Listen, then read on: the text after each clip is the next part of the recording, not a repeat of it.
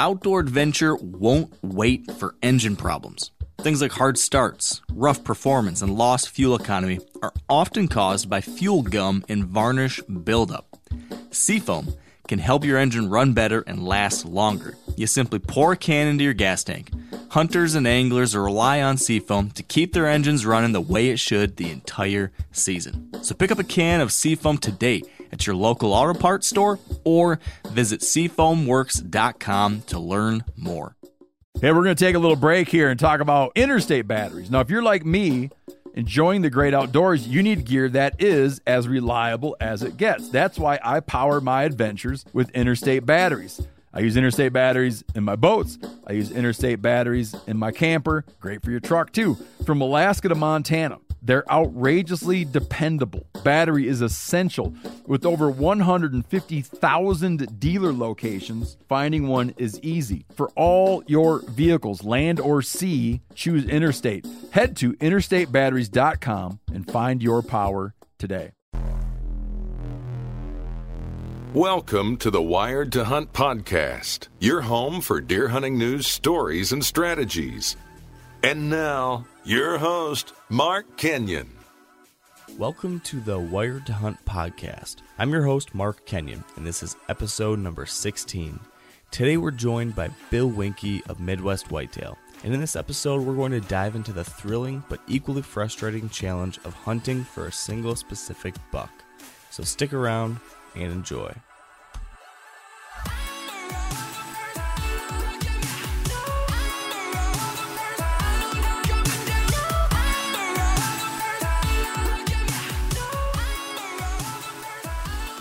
All right, welcome to the Wired to Hunt podcast. As always, with me is my co-host Dan Johnson, and joining us as a special guest today is Bill Winke of Midwest Whitetail. Welcome to the show, Bill. Hey, it's good to be here. My pleasure. Excellent. Yeah, we really appreciate you joining. Um, you know, right when me and Dan started the show earlier this year, one of the first people we thought about having on the show was you. So we're excited to have you. And I think, you know, given the fact it's almost August, a lot of people are, are really getting the, the itch for whitetail hunting. So I think it's perfect that we're going to get to talk to you. And, you know, as I mentioned in the intro, you know, you're the creator of Midwest Whitetail dot com and the host of Midwest Whitetail T V. Um, but for maybe those that don't know, could you share with us a little bit about, you know, how you got, you know, started seriously hunting whitetails and, and how that led to Midwest Whitetail? The, you know, I guess you go back a ways when you try to figure out, you know, when it all started. Obviously, um, a lot of people who are serious hunters started when they were kids, and I started when I was a kid. Uh, my dad introduced me to hunting. Uh, but the the whitetail bug didn't really catch me until I was in my probably mid-twenties, early to mid-twenties. Um, where I grew up in northeast Iowa, we had rough grouse, pheasant, uh, a few quail. We did a lot of duck hunting on the Mississippi River. And the deer were just kind of getting going in Iowa back then. Uh, so by the time I graduated from high school in nineteen eighty-two, we didn't have a, a real huntable population of deer. Uh, it was a big deal if you saw a deer track, you know, on, on a snowy day when you were deer hunting. So it wasn't a resource that really grabbed a lot of people's attention.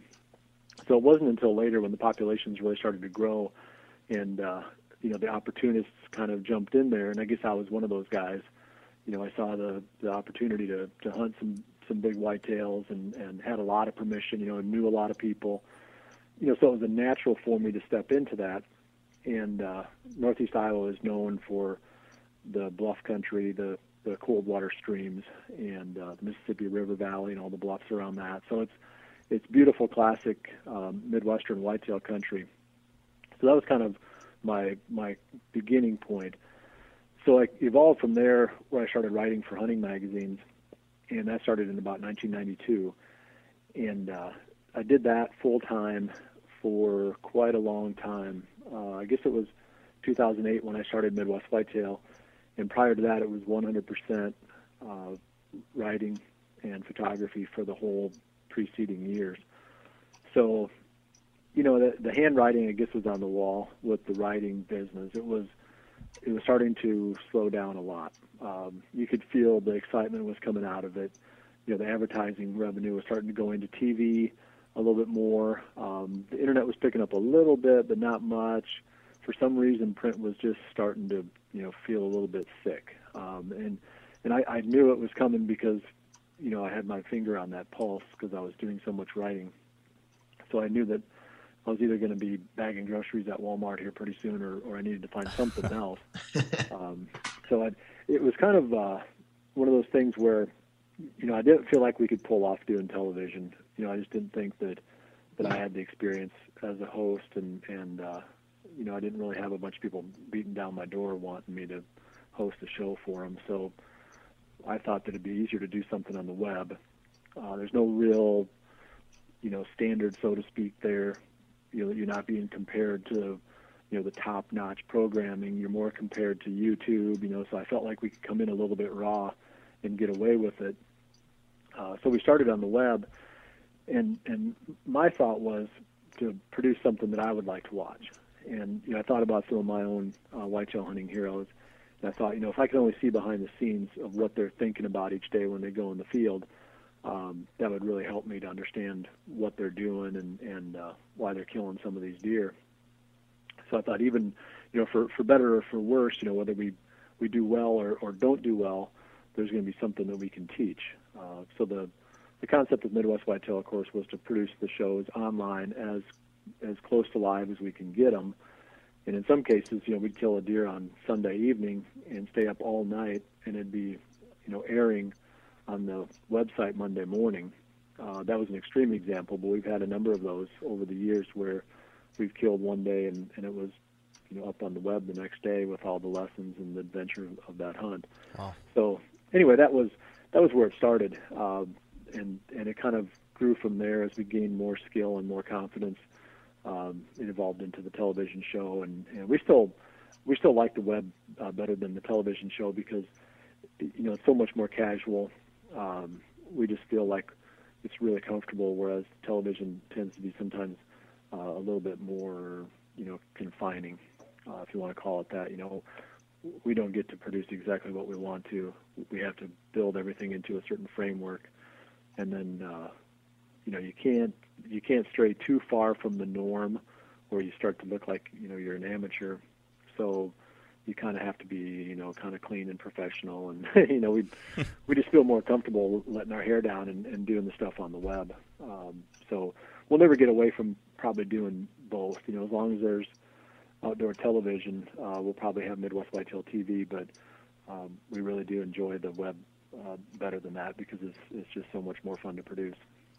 Yeah, well, it, it sure has seemed to do, to have done well for you guys, and, and a, kind of a story on my end. Back in the fall of two thousand nine, I had a job that took me out to California um, for the entire hunting season, and so I was just dying, not being able to be in the woods, not being back home in the, in the Midwest, and every day I came home from work, and I watched a new episode of Midwest Whitetail dot com, and uh, that was when I first discovered you guys, and it I gotta tell you, you really helped me just survive that fall. It really helped out. So um, what you guys are doing is pretty great, and it, I can definitely um, attest to that. So yeah, I, thank you. I appreciate it.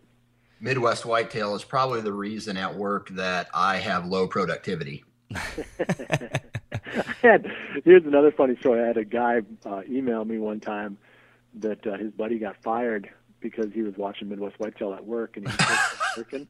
And I thought, ooh, we know we want people to watch, but we don't want them to get fired. Right. So there's, there's people losing their job over, over what we're producing on the web. That's Thanks funny. a lot, Bill Winke. Yep, that's yeah, funny. No doubt. Now he probably hates me. Well, yeah, I actually, um, you know, it kind of ties into what we want to talk about today, but the your final hunt for the double G four buck, when that episode came out and I found out that it was online, I ended up watching it while I was at work too, and people were looking over my shoulder like, what are you doing? I'm like, I'm sorry, this is important. I need to watch this right now.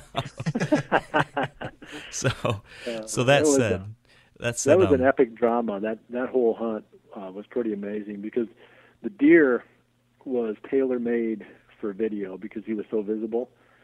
And... uh You know, I, I had so many people that were following along on that story. It was pretty amazing. Oh, yeah. And that's that's exactly what we wanted to get into today, was to talk about the double G four buck and your hunt for, for one specific deer. But before we get into that, we do usually like to kind of throw a curveball just to kick things off a little bit. So, Dan, I know you've got kind of a crazy question you wanted to ask Bill to, to get us off on the right foot. All right. So this is obviously for everybody, but... Bill, if you could share a hunt with any person or fictional character, past, present, or future, who would it be? So who who who would I go hunting with? That's correct. Oh, gosh. You know, the cop-out answer, of course, is to say, well, I want to go hunting with my son or something like that. And, and, and, you know, I think if I only had one hunt for the rest of my life, I'm sure I'd want to spend it with a family member, and most people would. But let's just throw that one out and say that one's too easy. Yep. I think it'd be fun to go deer hunting with Jack Nicklaus. Nice. That's who I think, because I know he likes deer hunting. And, uh, you know, I I loved golf, you know, from the, I guess when I was eighteen years old, I took the game up and just fell in love with it. And, of course, back then, Jack was the man. Um, so it'd be kind of fun to, to get on some kind of common ground, and, and I could pick his brain about what it's really like, you know, playing professional golf, and we could have some fun hunting deer. But um, I've never I've never met him. I've heard that he's a pretty serious deer hunter, so that'd be a fun one. Wow, I didn't expect that answer. That's a good answer. A good what about one. What about you, Mark? Uh, well, I didn't see this till just now either, so I'm kind of thrown for a loop, but I think the first person that came to mind for me when I'm thinking about hunters in the past, it would be pretty cool to spend some time with Teddy Roosevelt, given his hunting experience and, and his conservation work and kind of everything he's done, and that's kind of led to the North American hunting experience that we have today. I think it'd be pretty cool to, to spend some time in the woods with him. So I think that's yeah. who I'd pick, maybe. That right. would be. If he'd be quite a leader, I'm sure it'd be fun to see how he, you know, how he handled himself. Oh yeah, absolutely. How about you? Well, well, I, I went off the deep end with this one. Uh, Mine is a fictional character, and uh, if you've seen the movie Point Break with Keanu Reeves and Patrick Swayze, I would I would love to go hunting with Bodhi, Patrick Swayze's character, the bank robbing surfer. Oh, oh only only you, Dan. Only you. That's so, that's I, I love I love that for, movie. If you'd asked me for my top two thousand, I wouldn't have come up with that one. Yeah. Okay, well, uh, let's hang up right now then. I guess we have nothing else to talk about. It's one of my favorite movies of all time. Well, I've certainly seen the movie. I just don't think I would have want, would have picked him as a hunting partner. Oh, geez. Well, with that said, then um, maybe we should we should move into the original topic, being hunting one specific buck. And as we talked about just a few minutes ago, your hunt for the double G four buck was really, like you said, an epic drama and a perfect example of this kind of situation. So maybe to, to kick off this conversation, you know, could you share with us maybe a, a brief high-level overview of that story of your hunt for the G four buck, and then we can dive into some specific tactics and, and things that happened along the way? Yeah, well, the the deer, when I first started uh, following him, let's say, was a, was a three-year-old. I didn't try to kill him that year, but he looked pretty good. He was probably mid one forties, uh, and he had two G fours side by side on both of his beams, and that's how he got his name.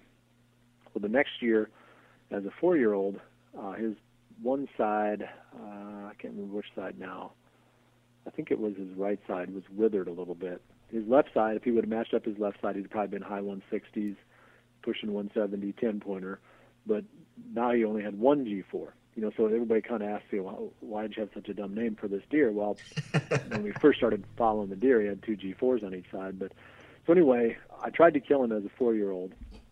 And since then, I've kind of changed my tune a little bit on the age when I started hunting him. But it wouldn't really have mattered with that deer because he didn't he didn't really give us uh, a lot of opportunities. I saw him twice. That would have been during the two thousand nine season. Uh, and, and hunted him pretty much every day. You know, I, I would say I was open to, you know, the, the the field a little bit too, other bucks that might come by. But I was trying to stay as close to the area where I thought he lived as I could. Saw him twice through the whole season, got a few trail camera pictures all at night. Um, so he was pretty tough, pretty tough to pin down. Uh, so then the next year, so he would have been a five-year-old in two thousand ten. Is that right? Yeah. And he made a big jump um, from... Uh, from four to five. He was probably just under one eighty as a five-year-old, really pretty ten-pointer, and didn't see him at all. I hunted him pretty much nonstop the whole season, got some trail camera pictures of him all at, at night in the dark. So basically as a five-year-old, he was a ghost. Um, then as a six-year-old, this would be two thousand eleven, that was when he grew his biggest frame. Uh, he was right around two oh five ish. Uh, at that point, a Jeez. big six by five frame with short brows. I mean, he's putting it all into his twos and threes and fours. Uh, so he had really long tines, real long beams. I uh, can't remember all the dimensions exactly, but you know, when you saw him step out, it was like, holy, you know, that frame just grabbed your attention. So um, he was quite a lot more visible as a six-year-old. In fact, a lot of times he would be the first deer that came out into the field in the evenings. And I had a lot of encounters with him. Uh, I think I had two encounters within forty yards, three encounters within forty yards that year.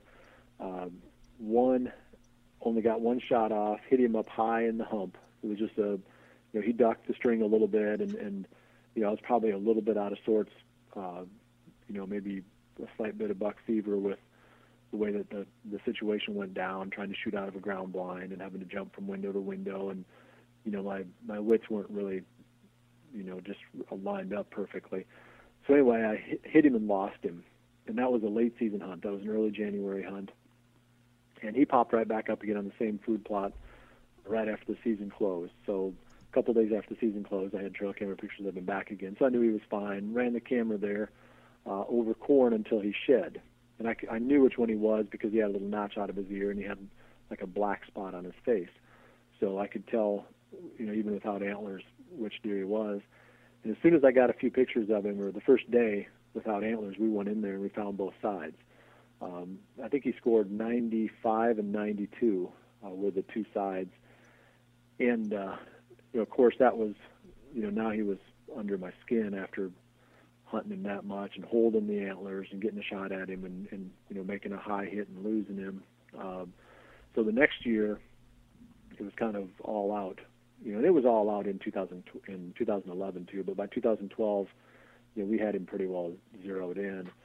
And uh, you know, to make a long story short, you know, I had a number of encounters with him in two thousand twelve, and finally killed him. I think it was the third of November, uh, hunting out of a tree stand. And his core area, or let's say his his entire range, continued to shrink as he got older. So he was seven years old when I killed him, um, and he was probably living in about not much more than thirty acres, I don't think, you know, because we ran cameras enough around there that if he would have been traveling outside of that area, we'd have been picking him up here and there, you know, at least occasionally, and we never did. You know, we had to go right in there in order to get pictures of him, and then it was just nonstop pictures. I mean, he was very, very visible within that, that small range. Um, and again, you know, as a seven-year-old, he was the, probably the most visible, one of the most visible deer on the whole farm.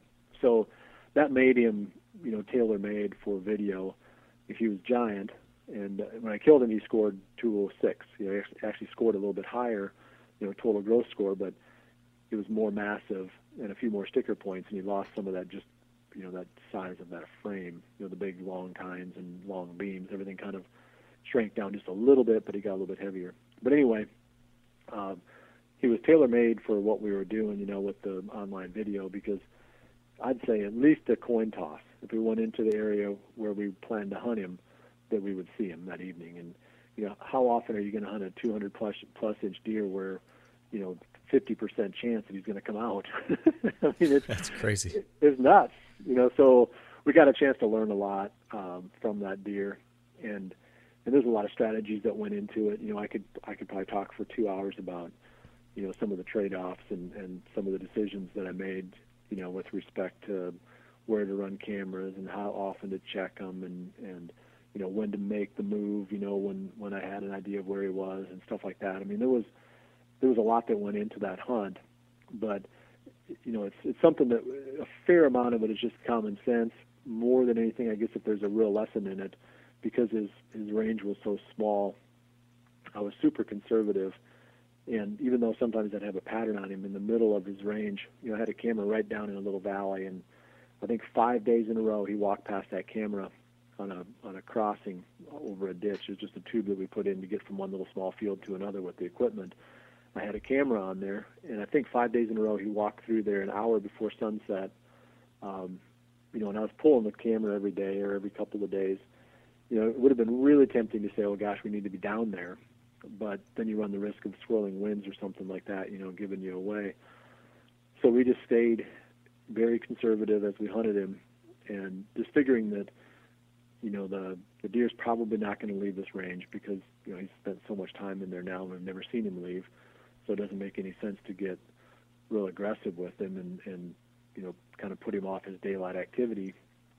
We just bided our time and finally got lucky enough to get a, a good clean shot at him. But uh, anyway, that's, uh, you know, I could, like I said, I could, I could go on for a couple hours on some of the trade-offs, but I'll just I'll let you throw a couple questions at me if something jumps out at you. Yeah, no, absolutely. Like you said, we, we'd love to talk with you for about this for two hours, but if we since we've got limited time, what do you think were the you know the two biggest takeaways you know that came out of this that you think could be applied to someone out there um, you know who has spotted a deer this summer? Let's say he knows that this is the one, and and this year I'm not going to shoot any deer but this one. For that guy or girl, you know, what would you say would be the two most important lessons you could share with them right now to help them achieve that goal this summer or this fall? Well, the, the most frustrating, some of the most frustrating, uh, frustrated I've ever been was the year that I hunted him every day for like sixty or so days and, and or more and never saw him. Um, so one thing I'd say is I wouldn't get super serious about a buck until he starts showing daylight activity. And that's something that I've definitely changed, you know, over the past three or four years. I used to find a great big deer or, or you know, a bigger than average buck, something I wanted to shoot, and I would start hunting him. And I didn't really pay that much attention to what time of the day I was getting the pictures. And now uh, that's the first thing I look at. You know, I don't even care how big he is, but I want to know is, is he killable? So I'm always trying to figure out, you know, which bucks uh, on, on our farm are actually killable. So that's priority number one, I think. If you're running trail cameras quite a bit, um, focus in on the ones that are killable because really at the end of the day, you know, this is supposed to be fun. And, you know, if you're sitting there, you know, day after day after day waiting on a buck that's basically a ghost, um, that's not really that much fun. You know, maybe you'll get him, maybe he'll slip up, you know, but if he's not showing any evidence of moving during the day, you know, he's very unlikely to, to you know, all of a sudden, you know, the only exceptions in my mind are that little brief window when the first doe in his core area comes into estrus. You know, so you're looking at getting lucky and catching that, but sometime between, let's say, the thirty-first of October and the fifth or sixth or something like that of November, maybe the seventh. You know, somewhere in there, you know, he's likely to, to mess up. And then uh, that first really hard cold snap um, after the rut, uh, a lot of times you can get bucks that'll that haven't been moving at any other time in daylight. You can get them out in the open. Um, but other than that, I don't like to hunt a buck that's not showing some daylight activity on the trail cameras. Now, a lot of you guys are familiar with the old hunting tradition of eating, you know, some organ, the heart or a chunk of liver off the first animal you kill. I had that when I was a little kid, and it was a big deal. Organ meats were always prized by frontier people who knew the importance of getting a lot of different minerals and nutrients. And as often is the case, those guys were onto something because organs are among the most nutrient-rich foods on the planet. And you can get the same benefits your ancestors craved via convenient daily capsules from Heart and Soil made exclusively from regeneratively raised, grass-fed, and finished cattle. Heart and Soil's unique freeze-drying process means all those important nutrients are trapped in, ensuring you experience every one of the benefits of nature's superfood in a clean, convenient, taste-free capsule. Find out more at heart and soil dot co. And make sure to use code MeatEater for ten percent off your purchase. That's heart and soil dot co. Use the code MeatEater. O'Reilly Auto Parts are in the business of keeping your car on the road. O'Reilly Auto Parts offer friendly, helpful service and the parts knowledge you need for all your maintenance and repairs. If you're confused about what part you need, like what wipers are going to be the best, what replacement headlights are going to be the best, go into O'Reilly and talk to the people that work there because they're great and they're super friendly and they'll get you squared away where you walk out knowing you got the right thing. They've got thousands of parts and accessories in stock, either in-store or online, so you never have to worry if you're in a jam. Do you need your windshield wipers replaced? You need a brake light fixed? You need some quick service? They'll help you find the right part or point you to the nearest local repair shop for help. The professional parts people at O'Reilly Auto Parts are your one-stop shop for all things auto do-it-yourself, and you can find what you need in-store or online. Stop by O'Reilly Auto Parts today or visit us at O'Reilly Auto dot com slash meat eater. That's O'Reilly Auto dot com slash meat eater.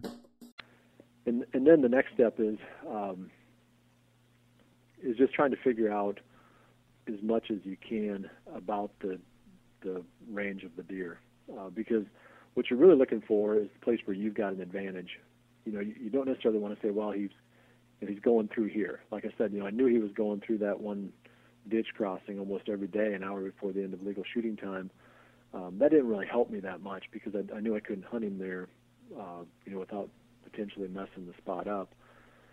So you gotta you gotta spread your net wide enough where you get a pretty good sense of of uh, the range, the full range that the deer's using, um, and also what time of the day he's using those parts of his range. So I don't know, you just got to learn a lot, and and trail cameras are really good for that. I mean, you can learn a ton, you know, running cameras. And you know, I was always really careful, you know, trying to make sure that I kept the cameras away from, uh, I think we're going to get an interruption here. I hear the U P S man coming down the driveway. Um, but uh, he's, uh, yep, there he is. Um, I'll head him off and keep him from jumping in here with whatever he's dropping off. But the, uh, so the, the, the main thing is you've got to find a place where he's killable, and you've got to find a buck that's killable. And there's a lot of ways you can do that, you know, and, and some of it's just common sense, and some of it's stuff that we've learned the hard way, you know, over the years, you know, on, on different strategies for running the cameras, you know, whether you put it over bait, you put it over trails, whether you use, you know, the time lapse or field scan mode on a food plot and, and check the camera every day, you know, what's the trade-off between where you put the camera versus the possibility of educating the deer.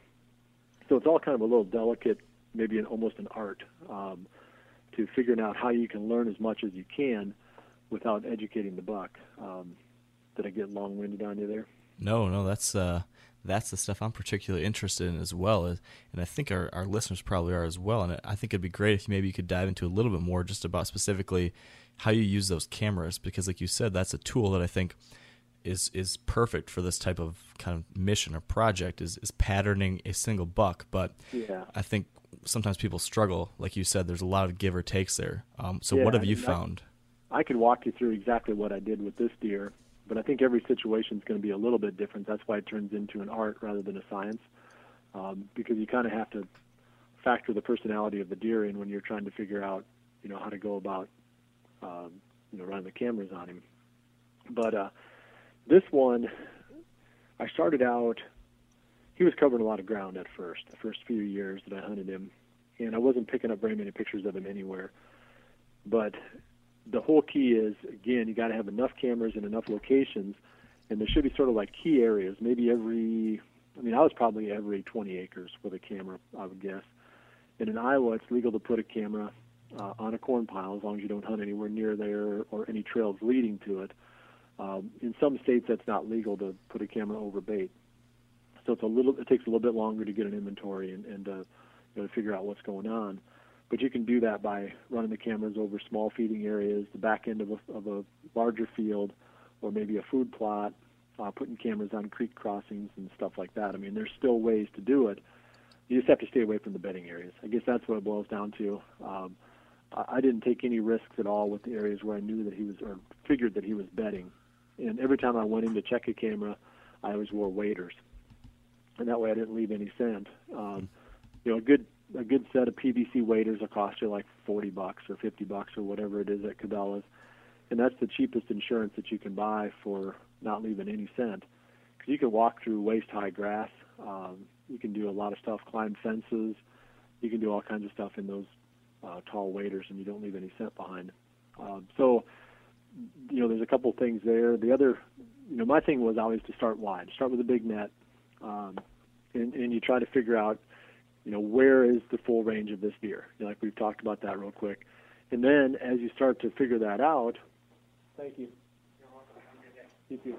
As you start to figure that out, then you narrow in, and you start to close in on those areas where, you know, okay, this is his range. You know, there's no point in keeping running these cameras clear out over here because I'm getting, you know, every day or just about every day here, here, and here. Um, so then you start zeroing in, and you say, okay, where else? You know, how's he coming into the field?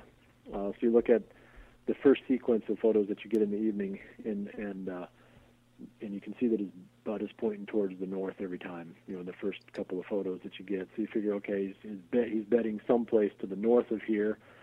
You might want to drop a camera someplace on that end of the opening, that end of the field, maybe a trail, you know, or, or somehow try to work backwards um, to anticipate maybe where he's bedding at. And, and little by little, you can kind of construct the whole story. Um, and some deer are more programmable than others. The older they get, it seems like the, the more patternable they are, which seems, you know, the opposite of what we've been taught over the years, but I've certainly seen it here, you know, many, many times. You know, the older they get, the easier they get to pattern and the easier they get to kill um, past age five. You know, it seems like, you know, three, they're fairly easy to kill. At four and five, they can be really tough to kill. And then it seems like at six, they start to get easier again. Um, you know, just in a lot of parts of the country, unfortunately, the deer never get to be six. So, you know, people don't get a chance to, to see that take right. place. Um, so anyway, um, I, I then will narrow in on some specific spots where I think I've got a chance to kill him, and then I, I'm completely away from any kind of bait by this point. You know, I mean, I'm not, I'm not running bait on cameras once I've sort of narrowed in on, on where I want to try to hunt the deer at, because uh, I don't want to have any issues with, you know, any, any baiting issues. Uh, so I'm either running on trails or I'm more than likely Um, near a opening or a food source with the camera on what's either the field scan mode or the time-lapse mode, depending on the camera. And it just takes the picture, you know, for me, I want a picture as, as, as often as I can get one, but most cameras are set for a minute. Um, so if that's the case, sometimes I'll put two cameras out so they're out of phase, you know, so I'll get one, you know, maybe every thirty seconds, you know, rather than every minute. Because, you know, a deer can walk across an opening in, in a minute, and, and you don't get it. Right, right.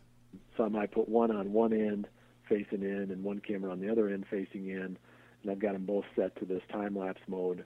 And then I'll pull the card. I'll literally pull the card every day. Um, sneak in there at noon with my waders on, pull the cards, look at them. I've even gone so far as to is to go in, you know, with the cameraman and the, and the, uh, all of our stuff, and bring a laptop. And if, we, if I didn't see any daylight activity, we we could leave.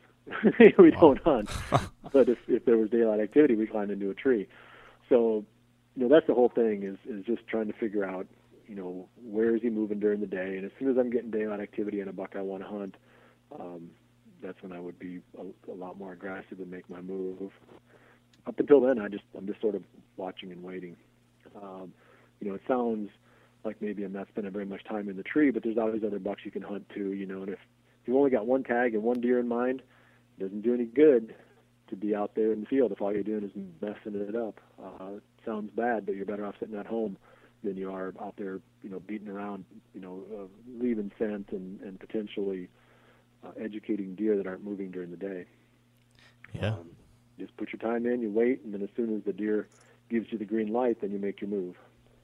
Yeah, it's a, it's a hard lesson to learn, but I think, you know, I, I'm just starting to come up on that in my own experience, too, is that it's it's a lot more about the quality of the hunt versus the quantity. And uh, yeah, makes a lot of sense. Yeah, a handful of really good hunts is way better than, than thirty mediocre hunts. So true, so true. You know, your, your odds of success are going to be better. So, so Bill, I know you've got a hard yeah, stop. I've done a lot of talking. Yeah, I know you've got a hard stop on time here coming up soon, um, but but really quick, Dan, did you have any thoughts or questions on this before we uh, say goodbye to Bill here? Yeah, I really like to talk about failure and how uh, people can learn from uh, learn from their mistakes. Um, obviously, you were successful with the G four buck, but on a hypothetical question, or uh, how would you, your actions have changed if you found out like your neighbor killed the um, the G four buck, or another, or he died, or he stopped showing up on trail cameras? Do, do you have a, a plan B? Usually, I'll have an, another buck or something that I'm that I've got in the back of my mind. Um, I'm not too hung up. I mean, I was hung up on that deer for sure, uh, because you know, after hunting him for that many hours and that many days, that many years, you know, I, I really wanted to get him. Plus, he was really big, you know, and it was cool. Uh, but, you know, in, in you know, to stay on that subject real quick, I was kind of sad when I killed him, though. It really did take a lot of wind out of my sails, not because, you know, I, I, I only wanted to kill a deer that big again. That wasn't it. It was because it was such a, a fun hunt. You know, those years, that quest for that buck was so much fun. It was so consuming. It was so entertaining. And then when he was gone, it was like, gosh, you know, I got to find, you know, something else to take his place, because that was a lot of fun. Um, so anyway, I've usually yeah. got more than one in mind. Uh, so if something happens to one, I'll move on. But I've made a lot of mistakes even with that deer. Um, you know, so it's not, you know, I was ultimately successful, but I had a lot of failures along the way. And I, I think that's a good lesson for people too, is that, you know, you're, you're going to have a lot of failures in this game. And the failures that, that are best are the ones where the deer don't know what happened. If if they know that a person in that tree inflicted, you know, some kind of fear uh, or, you know, injury, they're going to be a lot harder to kill uh, in the future. And I was really lucky with that deer was he never really figured out what was going on. I don't think he knew in that whole four years that he was being hunted.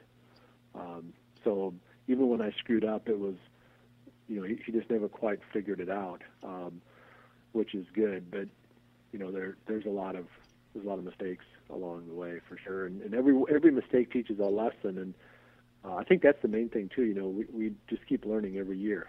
Uh, I always try to figure out at the end of every season what I learned that year that I want to either do better or avoid doing the next season, uh, because you know I just want to keep getting better at it, because I I like shooting these things, you know, and and. Uh, Uh, it, it's fun to learn. It's fun to figure out what the deer are doing, and, and you know the best ways to put yourself in the right spot. So true. That's uh, that is what it's all about. Just uh, gosh, they find a way to to screw us up a whole lot, but when we do figure it out, it's pretty rewarding. That's for sure. So so Bill, I know yeah. you've got uh, you've got a hard stop here, so I want to be respectful of that time and, and let you go here. But thank you, you know, so so much for joining us. This has been really interesting.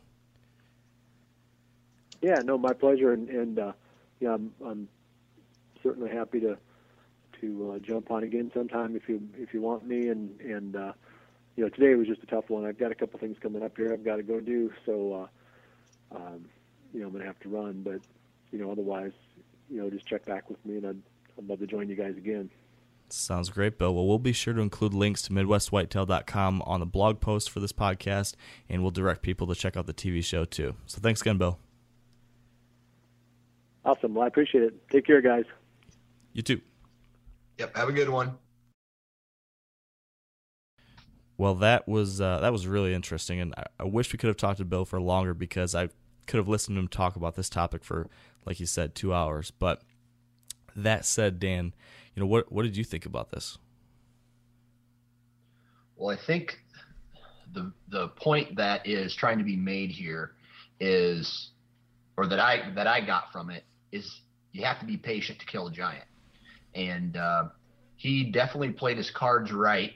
Um, like he said, he made a mistake, but when he made his mistakes, they were good mistakes. You can learn from it. The they didn't spook the deer, didn't leave the property.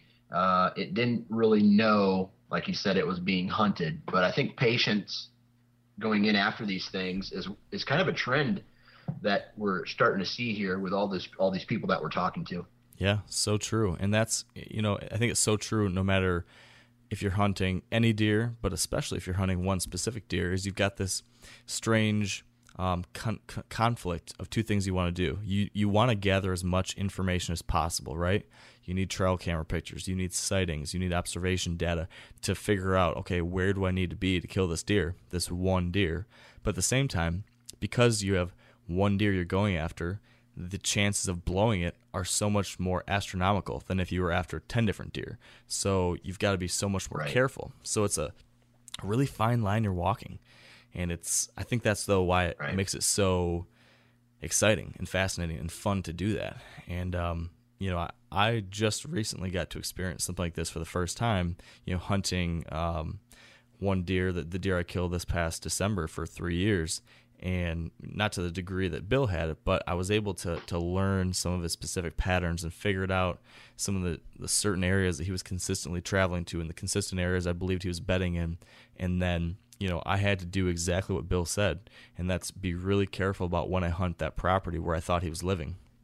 Because I thought if I screw up once, maybe twice, it's it's game over. So in my case, I was just really particular about when I was going to hunt. Uh, I hunted the first two days of the season, or the first two, first two weekend days of the season, and then I didn't come back and hunt again till the very end of October, um, because I was just waiting for, you know, there wasn't a big cold front I could hit on, so I decided to just wait till that little pre-rut action started, and um, just went in a handful more times after that. And I still screwed up plenty of things, but I learned a lot from that deer, and, and the fact that I ended up killing him, um, interestingly, not exactly where I was planning on killing him, but I still still was able to get a shot at him. I definitely took some things away from that experience that um, kind of fall right in line with what Bill said. And now this year, I'm I'm just really hopeful that uh, that old leaner, the buck I've been hunting, well, the, the secondary buck other than six shooter that's been around here for two years, this will be my third year after him. He'll be an absolute, absolute giant if he's still around. So I'm, I'm still waiting, hoping he'll show up on camera one of these days, but we'll see. Now, a lot of you guys are familiar with the old hunting tradition of eating, you know, some organ, the heart or a chunk of liver off the first animal you kill. I had that when I was a little kid, and it was a big deal. Organ meats were always prized by frontier people who knew the importance of getting a lot of different minerals and nutrients. And as often is the case, those guys were on to something, because organs are among the most nutrient-rich foods on the planet. And you can get the same benefits your ancestors craved via convenient daily capsules from Heart and Soil, made exclusively from regeneratively raised, grass-fed, and finished cattle. Heart and Soil's unique freeze-drying process means all those important nutrients are trapped in, ensuring you experience every one of the benefits of nature's superfood in a clean, convenient, taste-free capsule. Find out more at heart and soil dot co and make sure to use code MeatEater for ten percent off your purchase. That's heart and soil dot co. Use the code MeatEater. O'Reilly Auto Parts are in the business of keeping your car on the road. O'Reilly Auto Parts offer friendly, helpful service and the parts knowledge you need for all your maintenance and repairs. If you're confused about what part you need, like what wipers are going to be the best, what replacement headlights are going to be the best, go into O'Reilly and talk to the people that work there, because they're great and they're super friendly, and they'll get you squared away where you walk out knowing you got the right thing. They've got thousands of parts and accessories in stock, either in-store or online, so you never have to worry if you're in a jam. Do you need your windshield wipers replaced? You need a brake light fixed? You need some quick service? They'll help you find the right part or point you to the nearest local repair shop for help. The professional parts people at O'Reilly Auto Parts are your one-stop shop for all things auto do-it-yourself, and you can find what you need in-store or online. Stop by O'Reilly Auto Parts today or visit us at O'Reilly Auto dot com slash MeatEater. That's O'Reilly Auto dot com slash MeatEater. Yeah, I've had, I've, I know exactly what he's talking about. I, there was a deer I, I called Shipwreck, and um, I think I've talked to you about uh, him, and oh, yeah. I had an encounter with him as a, I don't shoot. I don't even know anymore. He was, I I shot him, and he was probably two hundred ten inches, and never found him. And I had followed that deer for four years. The fifth year, the neighbor shot him and was on the cover of North American Whitetail. So, yep. So I put all my eggs in the basket for that for that buck, and it paid off when I had the encounter with him. But I almost think that I spent too much time hunting that deer and not going after others, um, just yeah. because it, it's almost like I became obsessed with him. I literally thought about that deer every day for almost four years. And it brings up a good, a good question. You know, now that we've talked to Bill and he talked about how to target one specific deer and how to go about hunting a deer, but, you know, should you try to hunt one specific deer? And the question being, like you just said, you know, is it worth... Is all the excitement and the drama and everything leading up to trying to kill that one deer worth the obsession and the struggle and, um, you know, the maybe the heartbreak in the case of, you know, where your deer was shot by someone else? You know, what do you think now that you've looked back? Um, you're saying maybe it wasn't worth it? Well, for this particular instant, it, every, everything I wouldn't I wouldn't change anything, because I learned so much in that four-year period hunting that hunting that deer that it's made me the kind of hunter that I am today. I was willing to eat my tag, and I still am willing to eat my tag every year I go hunting if I don't find a deer that makes my jaw drop or makes me get the shakes. And I have a little bit higher standards than than a lot of people. That's not to sound cocky or anything. It's just the way I hunt. I don't need to kill to have a successful hunting season. But I also, I don't know, it, it's it's just, it's hard to explain, because you want to, you want to have these memories, uh, you know, at, when you get older, and have these, these mounts or racks or anything. But at the same time, you can't kill, and it all comes back to, you can't kill a giant if you're shooting small deer. Very true. It's all about uh, that choice. So you want to, yeah, yep. So what do you think? So the, go ahead. I was just going to say, what do you think, you know, was that the single greatest lesson from a hunting perspective, actually, you know, tactic wise, when you were hunting Shipwreck? What was it that you took away from that that you think you can apply to future hunts? Man, it's one of those things that you can't, you just need experience with big deer to, I, I'm not joking. When he stepped out and I had him at twenty-two yards at full draw, I was shaking so bad that I don't, I, it's like you, you, it was such an adrenaline dump that I was, I couldn't remember the encounter. It took me, it took me like hours and hours to recall what had actually happened, because, and, and as you get more experience with bigger deer, you know, some of these these professional hunters, if you want to call them, these celebrities, they've had such encounters with, you know, so big of so many encounters with these big deer that it looks like they're not enjoying it. But you know that uh, you know that saying, act like you've been there, if you win a championship or something like that. Yeah, that's how you have to act when a big buck's in there, because if you let your emotions get the best of you, then then you've already lost. Because that's that's exactly what happened to me. All those four years of anticipation finally came to a head, and I I blew the shot. I mean, I shot him high, and that's that's that's user error. That's me. Yeah. Well, I gotta say though, I, I gotta commend you, because if if I had a two hundred ten inch or whatever buck in front of me, I probably don't even know if I'd hit the dang thing. So. Well, I mean, it's it's one of those things. You know, not a lot of not pe- people are. Not everyone's going to experience that. No. Um, I was luck- lucky enough to experience that, and um, I, I learned from it, and I take every lesson that I learned from that. De- that deer had so much patience. I watched him stop on a hot doe. Like, you know how typically deer will just, a buck will chase a hot doe right through everything. Yep. This hot doe came through an opening.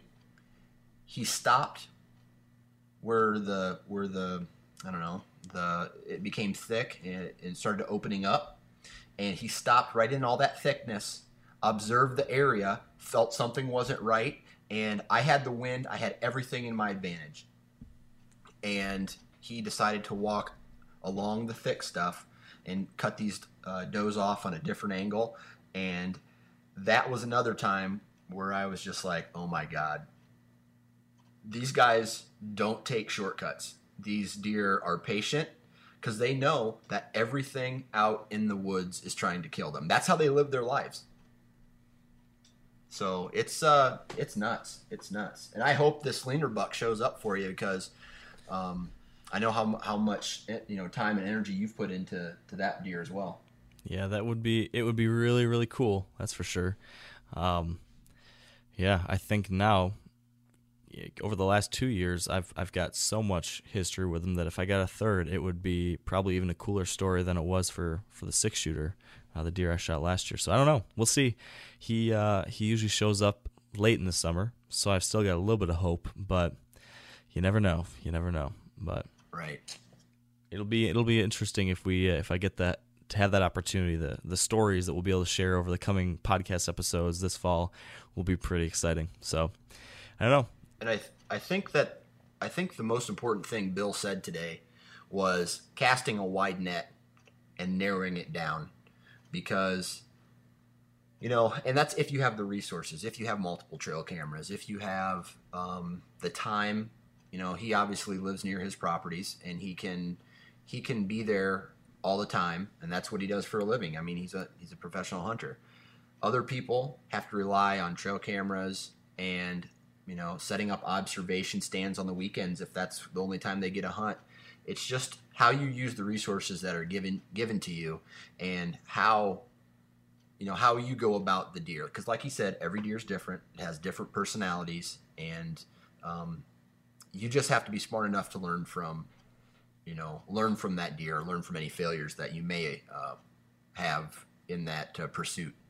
Yeah, and like you said, I think in this in this type of case, you need to have those proper expectations that there are going to be a lot more failures than successes, mm-hmm. um, even more so than, you know, moving up from shooting any deer, shooting a, a decent deer, then from that to a mature deer, then from that to a, you know, a certain specific deer. It gets harder and harder no matter how much time you have or what kind of resources you have. It's a, a serious challenge, and yeah, you got to make sure that's the right thing for you. Don't I would you know I wouldn't tell anyone to do that unless they're sure that that's what they're comfortable with and that's what's going to make them happy. Um, right. So it's an interesting topic, and one that, like I said, maybe we'll get to dive into more deeply this coming fall. If if either one of us gets uh, any return visitors, we'll see what happens. Oh yeah, I got a I checked my trail cameras this weekend, and I got a couple return uh, uh, shooters from last year, and. Um, Got some trail camera, uh, new trail camera set up. I got uh, new tree stands set up this weekend, and some sweet pinch points. And uh, and uh, I can ju- I can't wait to get in the stand for the first time. Oh. It's I'm drooling. It's gonna be here before we know it too. It's coming fast. You know, by the time this episode goes live, it will be well, maybe not. Well, it'll be really close to being August. So, and August just flies by. And usually, I don't like to go in the woods at all until uh, or. Once September hits, I'm done. I like to give it at least a good hard month with nobody in there um, just before the season starts. So that's going to be here before I know it, and I am not ready yet. So I really got to get out there and do some work. Well, we have, you know, my mule deer hunt and your elk hunt uh, in September. That'll keep us out of the woods for a while yep. anyway. Very true. Very true. Well, I think this is a, a good spot for us to wrap it up too. So, you know, for all of you guys that were listening with us today, I hope you enjoyed the conversation with Bill, and, you know, we definitely did, and hopefully learned a few things. I know that Dan and I are going to take some some different lessons learned from this conversation, and we'll hopefully get Bill on a future show when he can speak with us a little bit longer as well. Um, you know, as always, hope you did enjoy the show, and if you did, we'd love to see a rating or review on iTunes. We keep getting more, you know, every week, and we appreciate that, and we love hearing the different types of feedback, so thanks in advance for doing that. And we, of course, want to also thank our partners who have helped a ton to keep, you know, wired to hunt dot com going, and now to help us launch the podcast. Um, you know, I know you hear it all the time on T V shows and in magazines, but this really is what keeps us going, so we appreciate them. So big thanks to Sitka Gear, Bushnell Optics, Trophy Ridge, Bear Archery, Redneck Blinds, Carbon Express Arrows, Lacrosse Boots, Big and J Long Range Attractants, and the Whitetail Institute of North America. And we will include a few links um, that we talked about today with, with Bill on wired to hunt dot com slash episode sixteen. So be sure to check that out. And, you know, of course, if you aren't already, sign up for our newsletter. We'll get different updates to you, which will be increasing a lot more as we get closer to the season as well. So thank you again, Wired to Hunt Nation. We appreciate you. Can't tell you how much it means to us that you joined us today. Hope you enjoyed it, and have a really, really great week. Thanks a lot.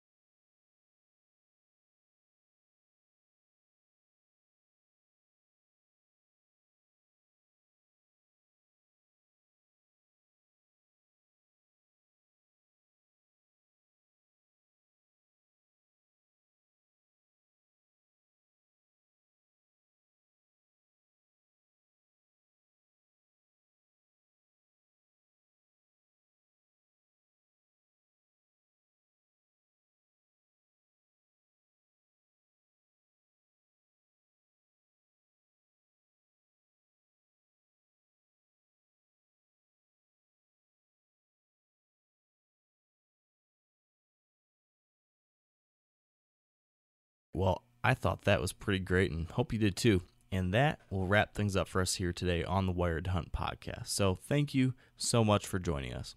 As always, if you enjoyed the show today, we would really appreciate it if you could leave a rating or review on iTunes. And even if you didn't enjoy it, we'd still love to hear your feedback. Thank you in advance for taking the time to do that. Speaking of thanks, we'd also like to thank our excellent partners who help make this show possible. So big thanks to Sitka Gear, Bushnell Optics, Trophy Ridge, Bear Archery, Redneck Blinds, Carbon Express Arrows, Lacrosse Boots, Big and J Long Range Attractants, and the Whitetail Institute of North America. That said, be sure to visit wired to hunt dot com slash episode fifteen to view the show notes from today's episode, and that's where we'll include all the links that we mentioned today. And if you're new, definitely head over to wired to hunt dot com to sign up for our Whitetail Fix newsletter. That's where you're going to get all different updates on what's new and interesting on the blog. So with that all out of the way, thanks again, Wired Hunt Nation. And until next time, have an awesome week. Keep on living the dream, chasing those whitetails. And as always, stay wired to hunt.